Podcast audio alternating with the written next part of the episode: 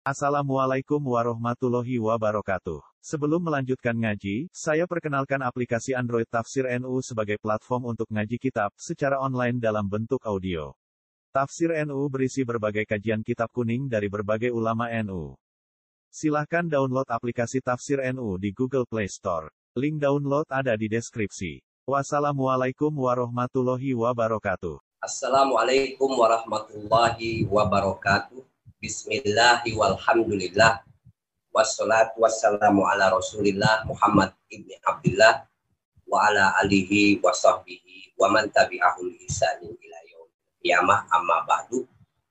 Faqala ta'ala Ya ayyuhalladzina amanu Idza kila lakum tafassahu fil majalisi Fafsahu yafsahillahu lakum Wa idza kila suzu fansuzu Yarfa'illahu alladzina amanu minkum Walladzina utu Wa qala Rasulullah sallallahu alaihi wasallam man salaka tariqan yaltamisu fihi ilman sahalallahu lahu tariqan ilal jannah. Al harith au kama qala Rasulullah sallallahu alaihi wasallam. Para pemirsa sekalian yang saya hormati di mana pun Anda berada, selamat berjumpa kembali dengan saya dalam pengajian Tauhid kitab Fathul Majid karya Syekh Nawawi Al-Bantani yang Alhamdulillah pada kesempatan kali ini kita sudah masuk pada sifat wajib bagi Allah yang ke-20 artinya bicara tentang sifat wajib dan sifat mustahil bagi Allah akan selesai pada pertemuan kali ini karena ini sudah sifat yang terakhir yaitu sifat wajib bagi Allah yang ke-20. Nah, sekali lagi saya ingin menegaskan sifat-sifat Allah itu terbagi menjadi tiga. Ada yang wajib, ada yang mustahil, dan ada yang jais. Yang wajib jumlahnya 20, yang mustahil jumlahnya 20, dan yang jais jumlahnya cuma satu. Nah, setiap kita membahas yang wajib itu secara otomatis sudah dijelaskan sifat mustahilnya. Seperti dari awal kita bicara tentang sifat wajib bagi Allah yang pertama yaitu wujud yang artinya ada, maka sifat mustahilnya adalah lawannya wujud. Apa? Adam.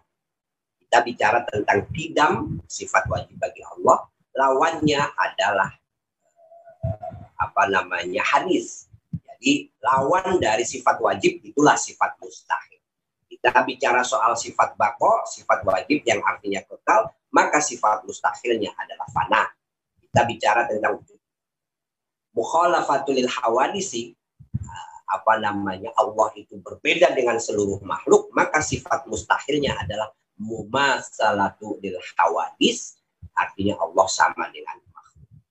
Qiyamuhu binafsihi sifat wajib bagi Allah maka lawannya atau mustahilnya adalah qiyamuhu bilairi dan seterusnya. Nah, pada kesempatan kali ini kita sudah masuk pada sifat wajib bagi Allah yang ke-20 yaitu mutakalliman. Kaunuhu mutakalliman. As-sifatu al-mutammimatu lil isrim artinya sifat yang melengkapi sifat Allah yang apa namanya wajib yaitu yang ke-20 kaunuhu ta'ala mutakalliman yaitu Allah itu mutakalliman. Ini sifat apa namanya? Maknawiyah. Maknawiyah itu artinya faktual. Jadi Allah itu punya sifat kaunuhu mutakalliman. Karena Allah punya sifat kalam kalam itu berkata-kata maka karena Allah memiliki sifat kalam maka kaunuhu mutakalliman Allah menjadi zat yang berkata-kata Wahwa sifatun lahu ta'ala. Sifat mutakal kaunuhu mutakaliman itu. Sifat bagi Allah subhanahu wa ta'ala. Azaliyatun yang sifatnya azali. Mughairatun lil kalam. Yang berbeda dengan kalam. Kalam itu artinya sifat potensial. Sementara mutakaliman itu sifat aktual. Namun kedua sifat ini antara kalam dengan mutakaliman itu ya sangat apa ya kalau karena ada kalam, sifat kalam, maka Allah mutakalliman. Kedua-duanya itu adalah sesuatu yang bersifat lazim. Adanya kalam, maka menjadi mutakalliman. Lakinnaha akan tetapi sifatnya Allah kaunuhu mutakalliman lazimatun lahu merupakan keharusan pasti bagi kalam. Uh, lakinnaha sifat kalam lazimatun itu merupakan keharusan lahu bagi kaum mutakaliman. Fayalzimu maka tetap mingkiamil kalam dari adanya sifat kalam bidatihi pada zat Allah Subhanahu wa taala karena adanya sifat kalam itulah maka kaunuhu ta'ala mutakalliman. Allah menjadi zat yang maha berkata-kata.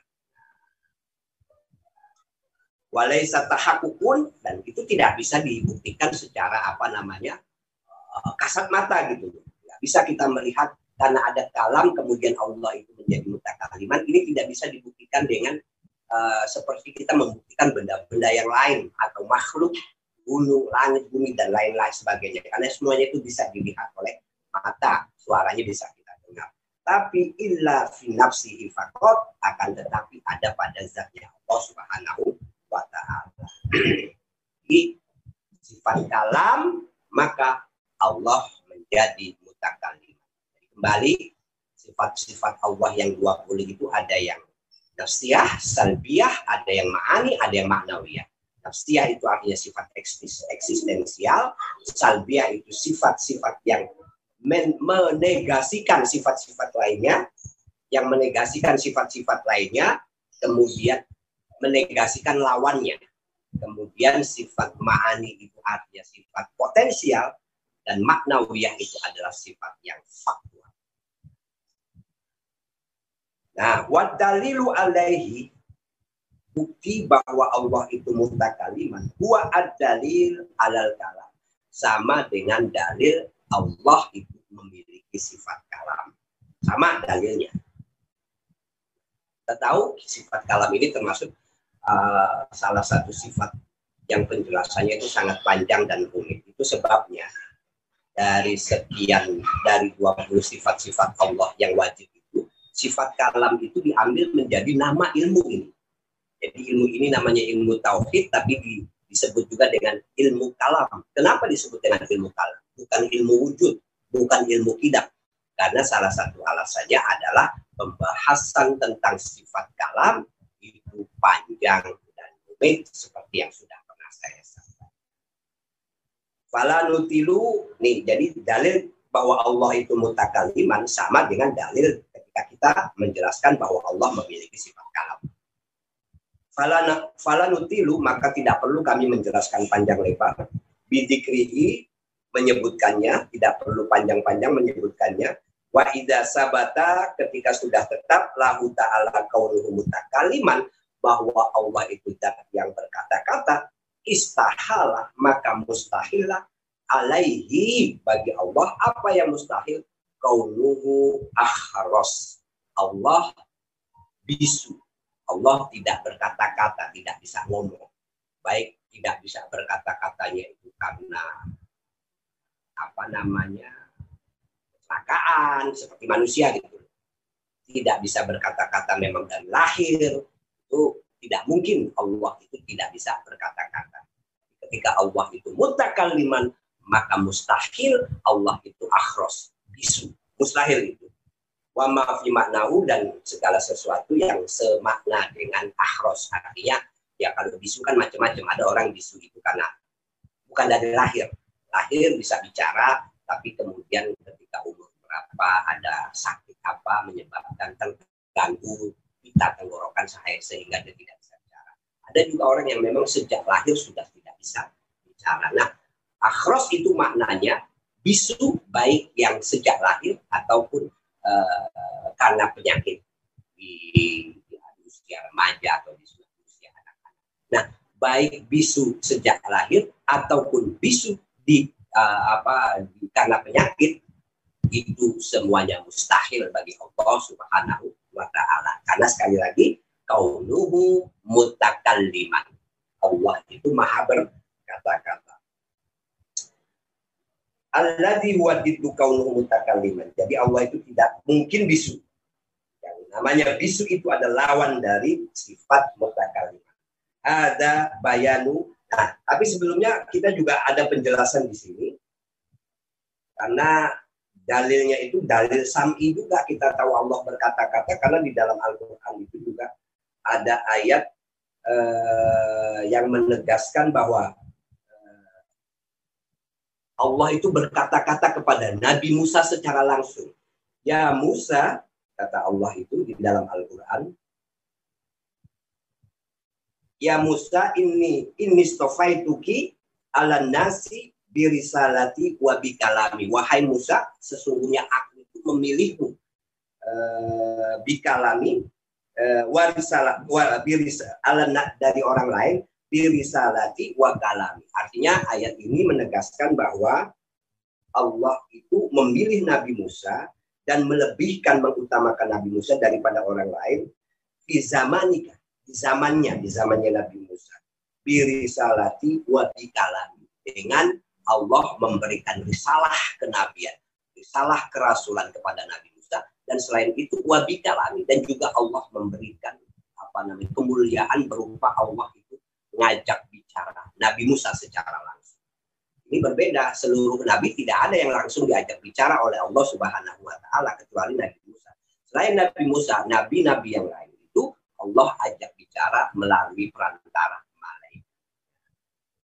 Wa kallamallahu Musa taklima. Allah itu betul-betul mengajak bicara secara langsung Nabi Musa. Bagaimana ketika Nabi Musa itu mendengarkan firman Allah, apakah dia seperti mendengarkan kata-kata dari orang lain? Nah, itu jawabannya tentu pernah ada pertanyaan seperti seperti itu ketika Allah mengajak bicara Nabi Musa itu bagaimana kira-kira caranya terjadi proses dialog antara Allah dengan Nabi Musa. Padahal kalamullah itu bila harfin, bila sautin, bila apa namanya, bila nahwin, bila sorfin. Jadi pembicaraan atau kalimat-kalimatnya firman Allah itu tidak ada hurufnya, tidak ada suaranya, tidak ada nahunya, tidak ada sorofnya. Bagaimana bagaimana Musa mendengarkan itu? Nah, Allah dijawab oleh para ulama ketika Allah berbicara dengan manusia, memberikan pengertian kepada manusia, itu Allah langsung masukkan pengertian-pengertian itu ke dalam hati orang yang diajak bicara oleh Allah Subhanahu wa taala. Itu beda dialog antara Allah dengan Nabi Musa eh, jika dibandingkan dengan dialog antara manusia dengan manusia lain. Dan itu berbeda. Wa kallamallahu Musa taklim. Ada bayan yajibu. Inilah penjelasan tentang sifat-sifat yang wajib bagi Allah. Wa ma dan apa-apa yang mustahil bagi Allah. Jadi sifat wajibnya ada 20, sifat mustahilnya 20. Fi haqqihi ta'ala pada hak Allah Subhanahu wa taala. Wa huwa yang wajib sifat-sifat ini dan yang mustahil arbauna sifatan. Ada 20 40 sifat. Sabitat yang tetap bidalili al qati dengan dalil-dalil yang sudah dijelaskan secara pasti. Wa kullu dalilin min dalili sifatil wajib yunfi biduma asbatahu. Jadi setiap dalil, argumentasi bagi sifat wajib bagi Allah berarti menegasikan lawannya.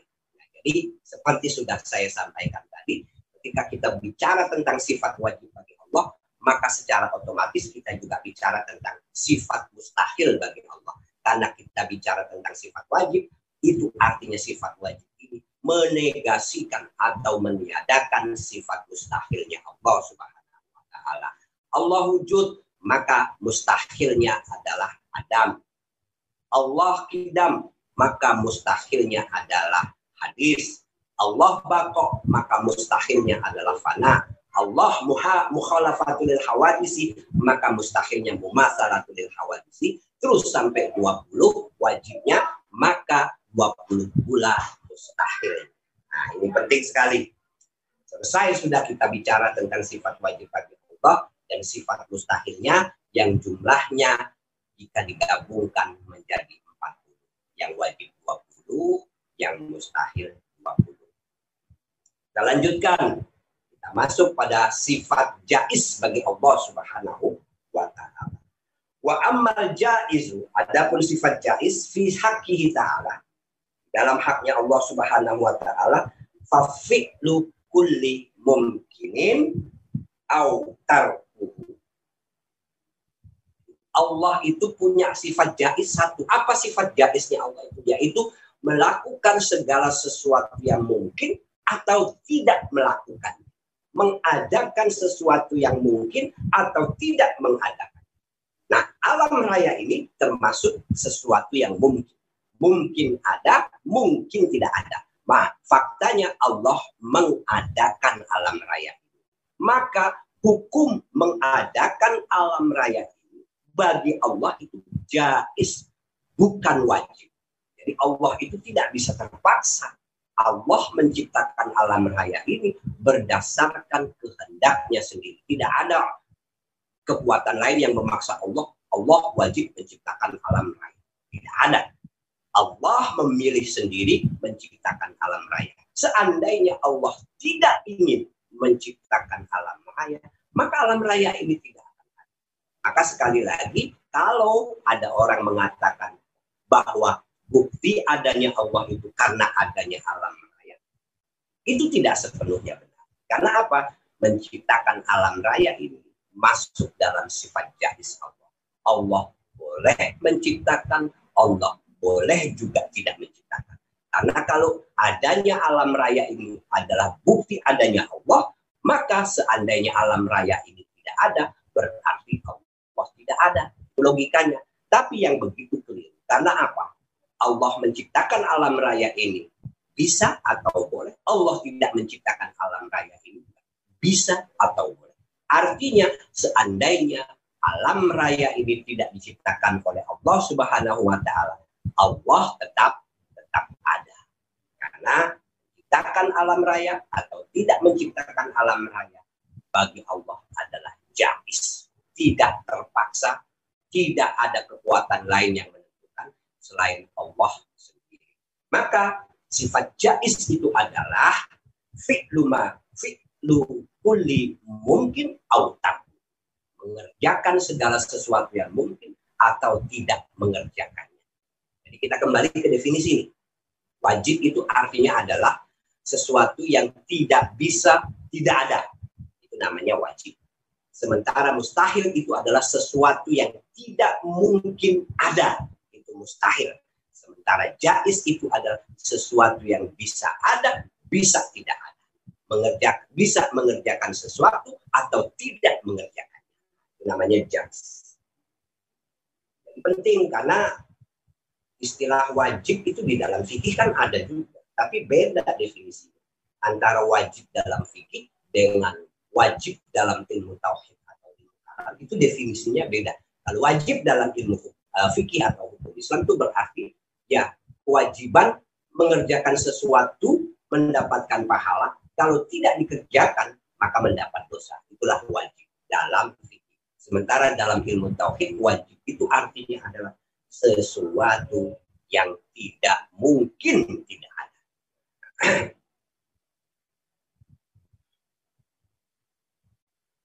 Jadi yang namanya jais itu adalah fi'lu kulli mungkin au tarkuhu.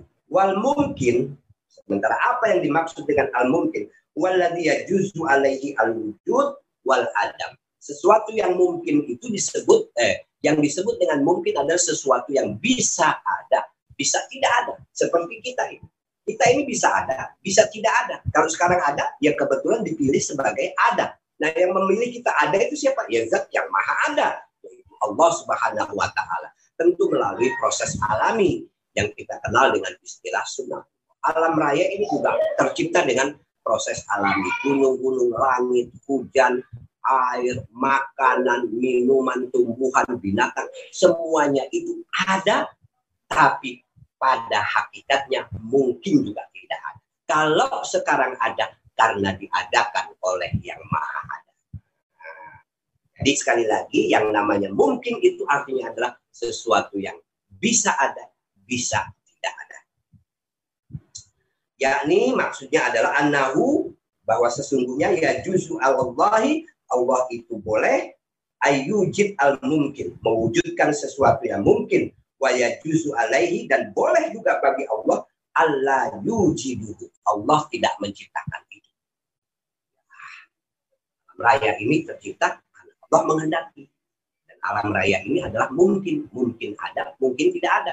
Tapi Allah menghendaki dia ada. Maka dia ada. Tapi pada hakikatnya Allah menciptakan alam raya ini berdasarkan kehendak Allah itu sendiri. Jadi sesuatu yang Allah ingin ada, ada. Sesuatu yang Allah ingin tidak ada, tidak ada. Dan Allah boleh kedua-duanya. Boleh berkehendak mengadakan, boleh berkehendak tidak mengadakan. Artinya apa? Tidak ada yang bisa memaksa Allah untuk memilih salah satu di antara mengadakan atau meniadakan. Nah.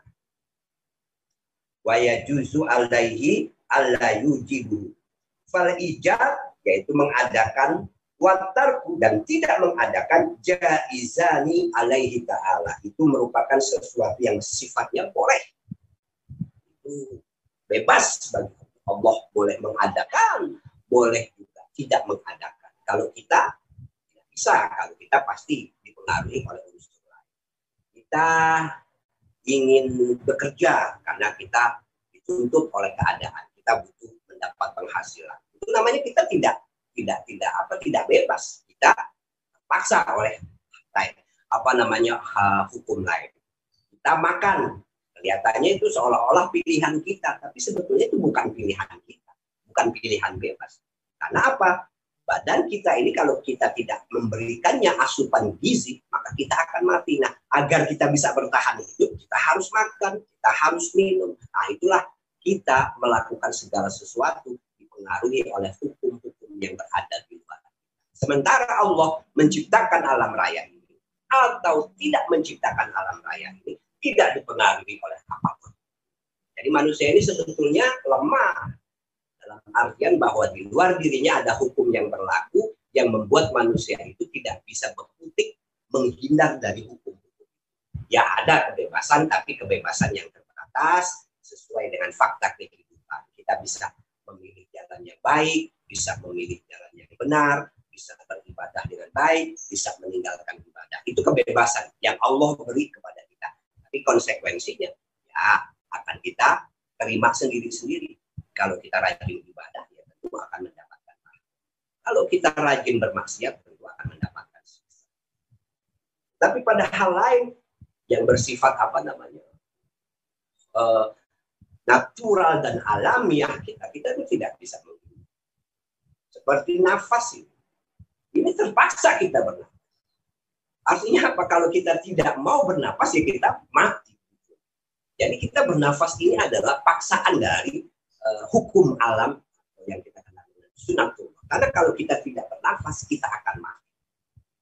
Alhamdulillah Allah memberi kemudahan kita bernafas setiap detik berapa kali udara itu berlimpah gratis bisa kita hirup. Coba bayangkan kalau udara itu kita harus bayar oh, berapa berapa uang yang harus kita keluarkan untuk bernafas. Begitu juga makan, minum, begitu juga kita belajar, kita menjadi orang. Seolah-olah itu memang pilihan bebas kita. Tapi pada hakikatnya kita itu diatur oleh hukum yang ada di luar. Kenapa kamu belajar? Karena saya ingin pintar. Kenapa ingin pintar? Karena ada harapan orang yang pintar tentu akan mendapatkan privilege, akan mendapatkan penghormatan dari orang lain yang itu juga termasuk berarti apa namanya perubahan status ekonomi kan dalam fakta kehidupan kita bisa lihat banyak orang yang mohon maaf bodoh-bodoh ekonominya jadi agak sulit tapi kalau ada orang yang pintar ekonominya jadi baik meningkat dan seterusnya apalagi di samping pintar juga jadi manusia itu dipaksa oleh hukum-hukum itu untuk melakukan sesuatu yang kemudian berdampak kepada dirinya. Makan minum itu jangan dilihat sebagai Memang ketika kita makan, ah saya mau makan. Kita memilih untuk makan waktunya. Mau sekarang, mau sejam lagi, mau tadi, kita bisa memilih waktunya. Tapi kita makan itu adalah keterpaksaan. Karena kalau kita tidak makan, kita akan mati mungkin nggak makan sehari nggak apa-apa dua hari nggak apa-apa tiga hari bisa tapi kalau udah mulai seminggu nggak makan dan wah mungkin orang sudah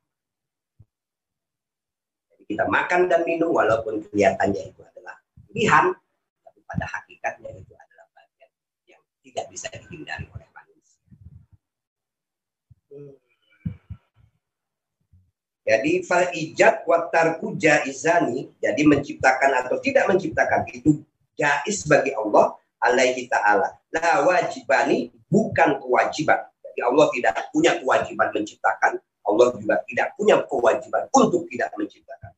Di anahu karena sesungguhnya lau wajib seandainya wajib alaihi bagi Allah taala syai'un ada sesuatu yang wajib harus Allah kerjakan baik mengadakan atau tidak mengadakan, lakana maka berarti muftakiron. Allah berarti membutuhkan hal lain di luar.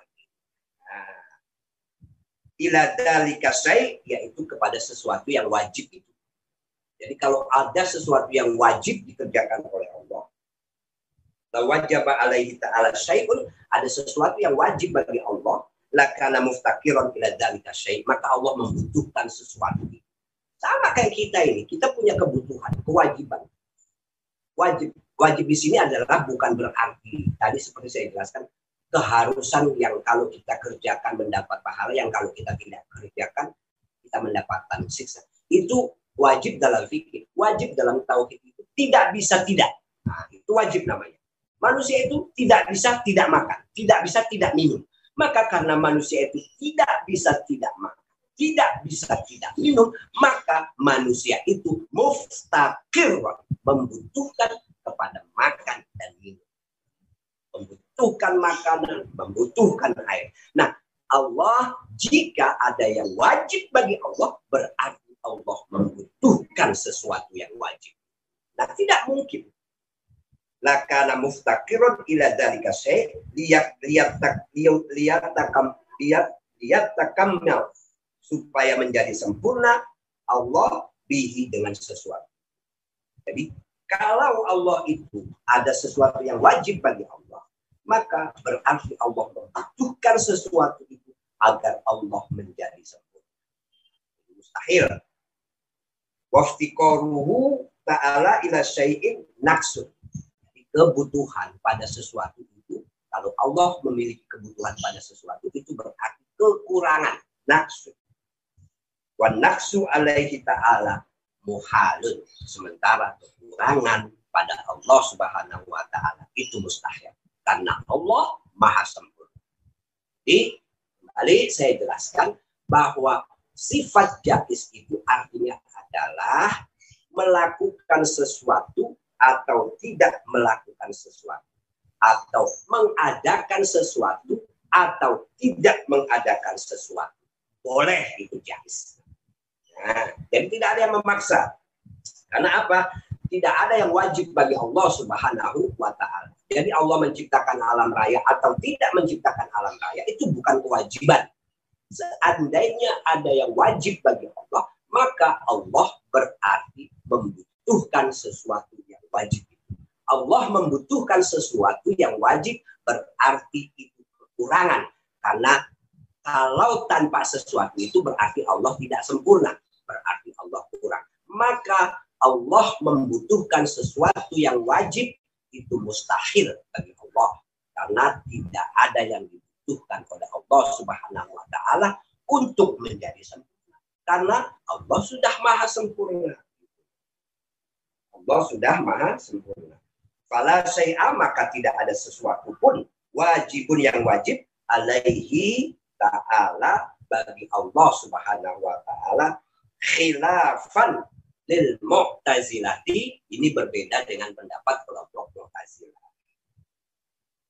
Qabbahumullah semoga Allah memperburuk wajah-wajah mereka ini karena madhab ahlus sunnah ahlus sunnah apa namanya fikihnya itu uh, tauhidnya ini ikut uh, aliran Asy'ariyah bukan Mu'tazilah. Nah, kalau menurut kelompok Mu'tazilah mereka menyatakan innallaha ta'ala yajibu alaihi fikus solahi wal aslahi bil abdi. Kalau kata orang Mu'tazilah, Allah itu punya kewajiban menciptakan kebaikan pada hamba. Jadi Al-qailina innallaha ta'ala yajibu alaihi. Sesungguhnya Allah wajib. Apa yang wajib bagi Allah? Fi'lus sholah, membuat kebaikan, wal aslah, dan yang lebih baik, bil abdi, untuk hamba. Nah, orang Mu'tazilah itu mewajibkan bagi mereka. Allah itu menciptakan kebaikan bagi hamba. Bagi hamba. Nah ini kalau dijelaskan tentu akan terjadi perdebatan yang sangat panjang fayakuluna maka mereka berkata ya jibu Allah taala Allah wajib ayat sukol al ibad memberikan rezeki kepada hamba. Wajib kalau bagi orang Mu'tazilah. Kalau bagi kita ahlu sunnah tidak tidak ada kewajiban. Allah itu jangankan memberikan rezeki kepada hamba. Menciptakan alam raya ini yang di dalamnya ada kita manusia itu tidak wajib bagi Allah apalagi yang lebih kecil dari itu yaitu memberikan rezeki artinya apa Allah memberikan rezeki faktanya kepada kita. Itu bukan kewajiban, tapi kehendak bebas Allah Subhanahu wa taala. Sementara orang Mu'tazilah menghukumi itu kewajiban. Nah, kalau dihukumi sebagai kewajiban, seandainya, ini seandainya, Allah tidak memberikan rezeki kepada hamba, berarti Allah zalim. Kan begitu. Itu menurut logika orang Mu'tazilah. Tapi bagi kita tidak. Karena memberikan rezeki kepada hamba, Allah memberikan itu tidak wajib melainkan jas.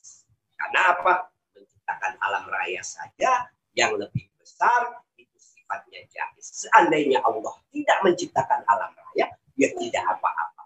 Allah faktanya menciptakan alam raya. Maka menciptakan alam raya ini adalah jais saja hukumnya, bukan wajib bagi Allah. Artinya kalau Allah tidak menciptakan alam raya, ia tidak apa-apa Nah, kalau menurut orang Mu'tazilah, kalau Allah tidak menciptakan rezeki buat hamba, maka Allah zolim.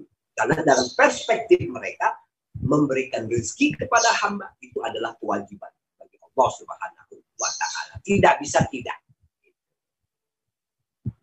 Tidak bisa tidak. Wahada pendapat orang Mu'tazilah ini kazabun atau kazibun itu dusta alaihi ta'ala terhadap Allah subhanahu wa ta'ala. Karena tidak ada yang bisa mewajibkan Allah. Allah itu punya kehendak bebas. Allah ingin menjadikan si A ganteng, si B kaya, si Allah menjadikan apa namanya uh, bumi ini bulat, bumi ini lonjong, bumi ini datar. Allah ingin menjadikan bumi ini bergerak mengelilingi matahari. Allah ingin menjadikan laut dengan luas sekian dan lain sebagainya. Itu bagian dari kehendak bebas Allah subhanahu tidak wajib. Allah menciptakan burung, Allah menciptakan buaya, itu tidak wajib. Tidak ada yang wajib bagi Allah. Semuanya itu adalah jais. Karena menciptakan atau tidak menciptakan itu murni ada pada hak Allah Subhanahu wa taala. Tidak ada yang mewajibkan Allah Subhanahu wa taala. Sementara orang Mu'tazilah itu mengatakan bahwa Allah itu wajib melakukan kebaikan kepada hamba, wajib memberikan rezeki kepada hamba ini harus perlu diingat istilah wajib di sini itu artinya tidak bisa. Nah, kita mengatakan bahwa Allah itu berbuat baik kepada hamba, memberikan rezeki kepada hamba, itu bukan wajib tapi jais. Orang Mu'tazilah menganggapnya sebagai wajib. Nah, pendapat ini kata Imam Nawawi dan Imam Nahrawi kadzibun dusta alaihi ta'ala. Ma alaihi wajibun Eh, eh, wahada kadibun alaihi ta'ala. Ma alaihi wajibun fa al iman fi zaid. Tidak ada kewajiban bagi Allah Subhanahu wa taala. Fa al iman fi zaid wal wa al ilmi bimahdi fadlillah. Allah memberikan iman. Katakanlah ada orang namanya Zaid. Zaid dijadikan orang beriman atau diberikan ilmu yang banyak. Itu menurut pendapat ahlu sunnah wal jamaah mahdi fadlillahi semata-mata karena anugerah dari Allah Subhanahu wa Bukan wajib. Kalau wajib berarti ya mungkin semua manusia dari pertama sampai terakhir berarti ya harus semuanya beriman, harus semuanya berilmu, harus semuanya kaya, tidak ada yang sakit, tidak ada yang miskin, semua orang itu sama. Karena dalam pandangan Mu'tazilah memberikan kemuliaan, berupa ilmu, kekayaan, kebaikan dan lain sebagainya itu adalah kewajiban bagi Allah atau wajib bagi Allah terhadap makhluk. Sementara bagi ahlu sunnah wal jamaah Allah memberikan iman kepada si Zaid, Allah memberikan ilmu kepada si Zaid, itu sifatnya adalah karunia atau fadlum minallah, bukan wajib. Mahdi fadlillahi wa isabatihi ta'ala lil muti yaitu wa isabatihi dan ketika Allah memberikan ganjaran pahala lil muti kepada orang yang bertakwa, orang yang taat selalu ibadah itu fadlun merupakan anugerah minhu dari Allah Subhanahu wa taala. Jadi kalau kita ini ini lebih kita bicara pada aspek hakikat. Allah perintahkan kita untuk ibadah. Allah larang kita melakukan maksiat. Ketika kita sudah melaksanakan ibadah yang banyak sehingga kita meninggal dunia, hitungan pahala kita itu besar.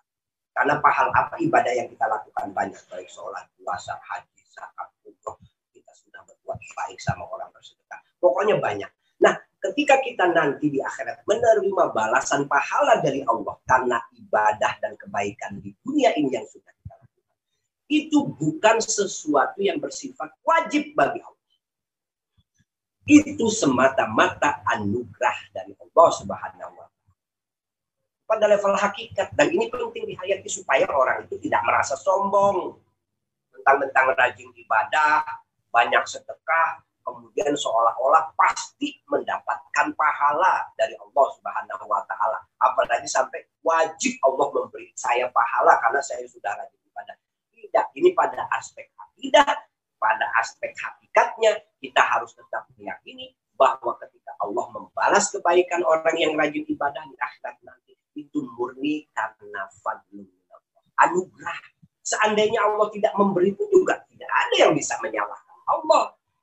Bagaimana mungkin kita bisa menyalahkan Allah? Entah kita ketika di muka bumi ini bisa berbuat baik, bisa banyak ibadah, bisa banyak bersedekah. Itu pun berdasarkan kehendak Allah Subhanahu wa taala dengan berbagai aturan yang sudah Allah tetapkan yang kita kenal dengan ada istilahnya kauniyah ada aturan-aturan kauniyah yang disebut dengan sunnatullah ada aturan aturan kauniyah yaitu Al-Quran dan juga sunnahnya Rasulullah Shallallahu Alaihi Wasallam.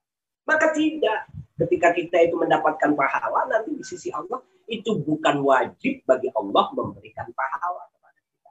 Tapi sekali lagi fadlun minallah yaitu merupakan anugerah dari Allah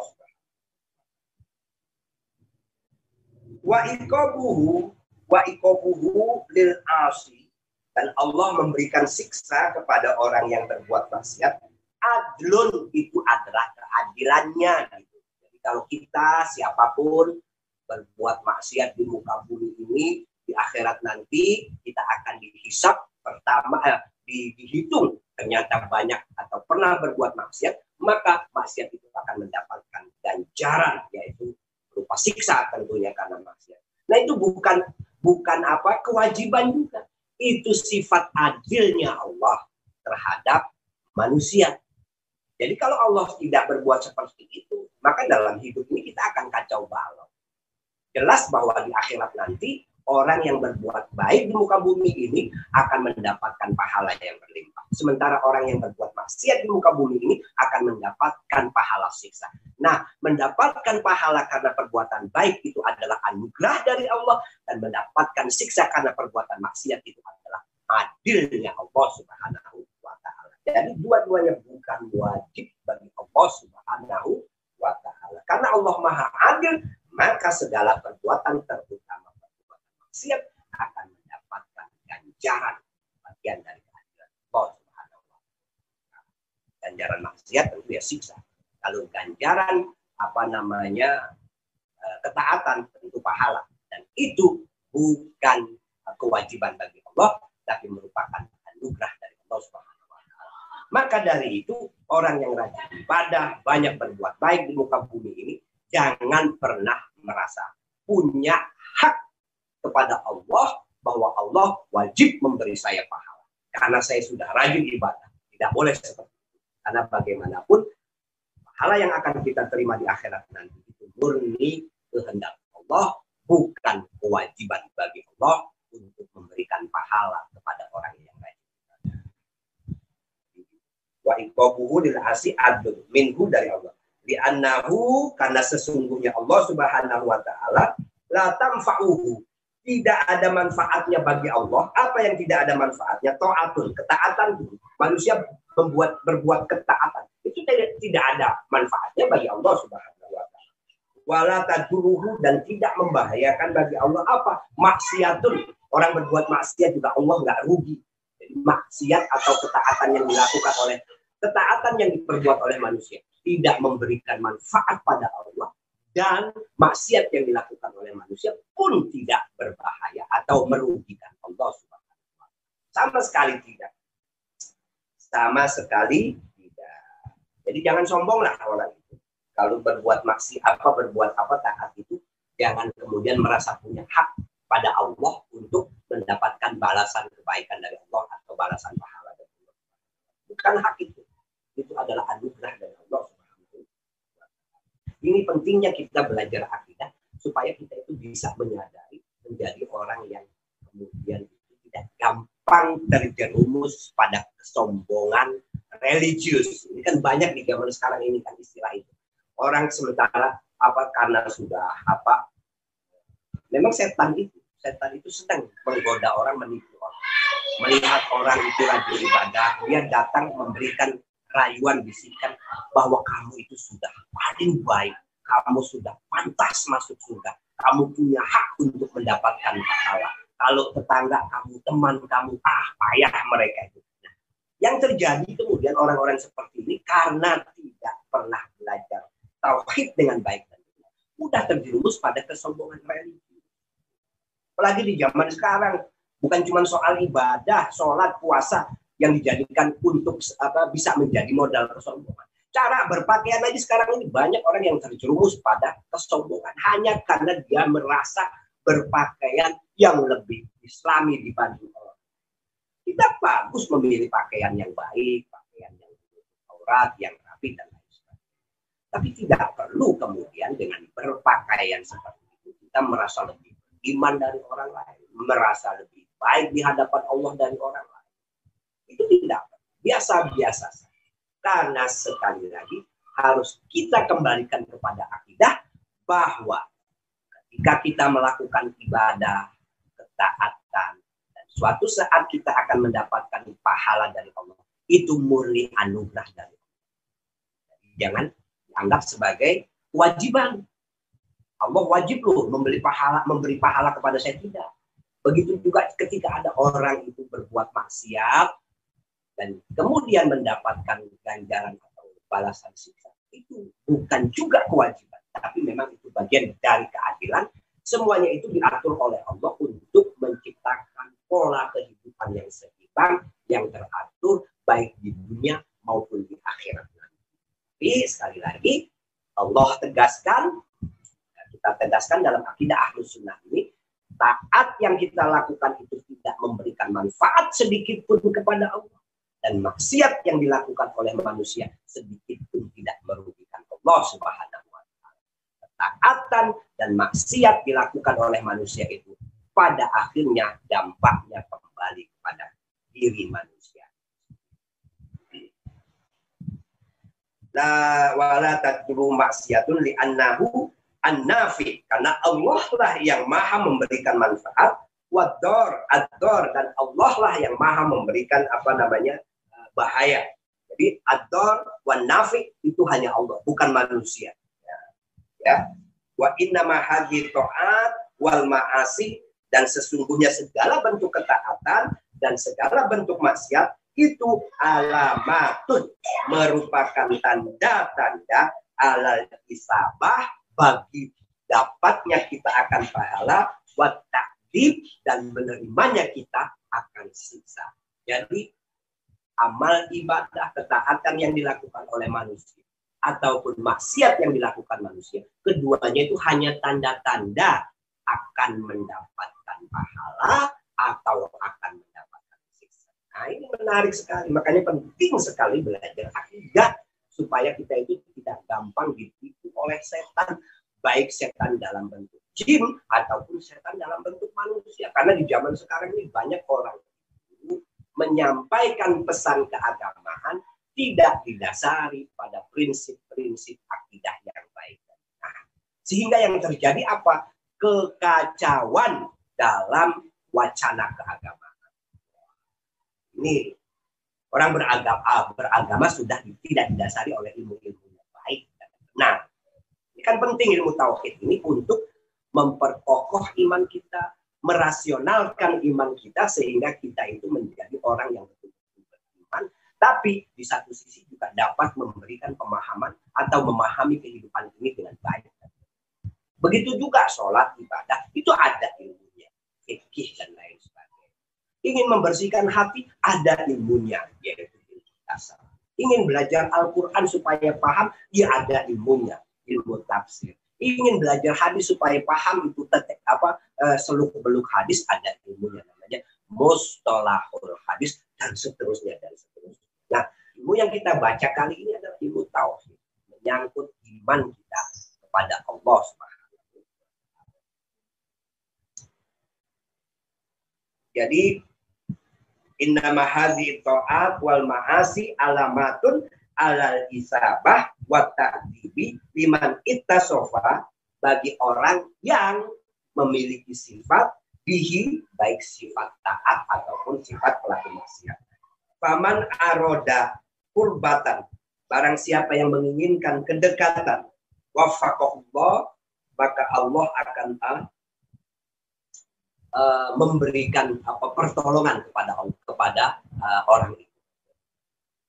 Jadi barang siapa yang ingin mendekatkan diri kepada Allah Subhanahu wa taala dengan melaksanakan kebaikan dalam bentuk ibadah, sedekah dan lain sebagainya, wafaqahu Allah akan memberikan taufik atau pertolongan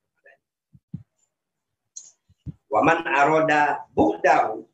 Dan barang siapa yang menginginkan jauh dari Allah, fihi al maksiyah maka Allah akan membuatnya selalu berbuat maksiat. Tergantung kita. Kalau kita ingin mendekatkan diri kepada Allah, Allah akan berikan pertolongan. Kalau kita ingin menjauh dari Allah, Allah akan memberikan juga apa namanya jalan untuk kita itu semakin jauh dari Allah Subhanahu Fajamiul af'al maka eh, Fajamiul af'al maka semua perbuatan ikhtiariha wa tiroriha baik yang bersifat ikhtiari atau yang bersifat itu apanya terpaksa khairaha khair khairuha wa syarroha baik yang baik ataupun yang buruk bikhalqillahi ta'ala semuanya adalah ciptaan Allah subhanahu wa ta'ala. Maka rukun iman kita yang keenam itu adalah percaya pada kodok dan koda. Nah, orang sering lupa dengan kalimat tambahannya itu yaitu khairihi wa syarrihi. Ada baiknya, ada yang tidak baiknya. Ya termasuk kayak kita sekarang itu. Kalau kita ditanya nih dalam perspektif manusia, virus corona ini baik Ya tidak baik karena merugikan kita semua. Tapi ini bagian dari kehendak Allah yang menciptakan ini. Maka karena Allah yang menciptakan ini, ya orang yang beriman tentu harus bersabar. Dan sabarnya itu sabar dan tawakal. Karena ini bagian dari kehendak. Nah orang yang bersabar dan tawakal itu adalah orang yang kemudian percaya pada prinsip-prinsip ilmu pengetahuan yang dalam konteks wabah ya tentu eh, kita percaya pada ilmu kedokteran, ilmu kesehatan, pakar epidemiologi yang paling apa paling mengerti soal-soal seperti ini. Jadi kalau mereka sudah mengatakan, oh sekarang ini untuk menghindar dari virus corona, kita ikhtiar kita menggunakan protokol kesehatan, pakai masker, jarak, cuci tangan dan lain sebagainya. Itulah orang yang tawakal taat pada itu. Bukan yang kemudian malah menantang-nantang karena imannya itu tidak didasari oleh ilmu. Wah, pokoknya semuanya kalau Allah menghendaki akan terjadi, kalau Allah tidak menghendaki tidak akan terjadi. Ya bukan seperti itu. Kita Allah itu menghendaki segala sesuatu, tapi di dalam kehendak itu ada ilmu yang harus dipahami oleh manusia. Ilmu inilah yang kemudian dijadikan pegangan oleh manusia untuk menghindarkan diri dari bencana, terutama wabah virus. Sama dengan ketika kita terkena wabah banjir. Banjir itu semuanya juga bagian dari kehendak Allah. Tapi sebagai ikhtiar kita untuk menghindar dari uh, kerugian banjir, ya kalau orang yang tinggal di bantaran kali, rumahnya itu mungkin barang-barangnya dinaikkan ke lantai dua. Orangnya juga harus naik di lantai yang tidak tersentuh oleh air. air. Kalau tidak punya lantai dua, ya ngungsi ke tempat yang aman. Nah itu ikhtiar. Yang ikhtiar itulah yang sangat dihormati dan dihargai oleh agama. Orang yang berikhtiar itu mulia di sisi Allah Subhanahu wa taala dibanding orang yang tidak berikhtiar. Jadi fajamiul af'al segala perbuatan ikhtiariha wa tiroriha baik yang bersifat pilihan ataupun yang bersifat terpaksa khairiha baiknya wa syarriha dan buruknya bi khalqillahi semuanya adalah uh, ciptaan Allah Subhanahu wa taala. Subhanahu wa taala. Wallahu khalaqakum wa ma dan Allah menciptakan kalian dan menciptakan apa-apa yang kalian kerjakan yaitu perbuatan Fala wujuba alaihi ta'ala. Maka tidak ada kewajiban bagi Allah Subhanahu wa taala fala wujuba alaihi ta'ala khilafan di hadhil furqah berbeda dengan hadhil firqah kelompok ini yaitu kelompok Mu'tazilah al-fasiqah yang fasik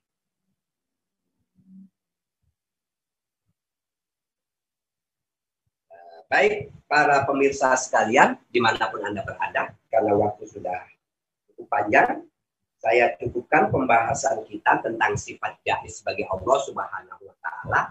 Yang tentu belum rampung, nanti kita akan lanjutkan lagi pada pertemuan yang akan datang.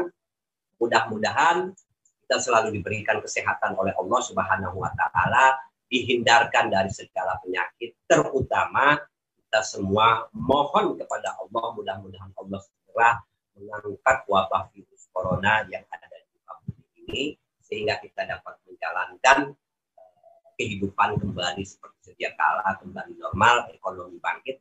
Dan kita berikan, kita doakan kepada para pemimpin di negeri ini agar uh, diberikan perlindungan dan juga kekuatan oleh Allah agar mereka itu dapat berbuat sebaik mungkin bagi kebaikan kita bersama uh, agar kita semua itu betul-betul bisa menjalankan hidup ini dengan baik. Ini saja yang bisa saya sampaikan pada kesempatan kali ini. Kurang lebihnya saya mohon maaf yang sebesar-besarnya. Wallahul muwafiq ila aqwamit thoriq. Wassalamualaikum warahmatullahi wabarakatuh.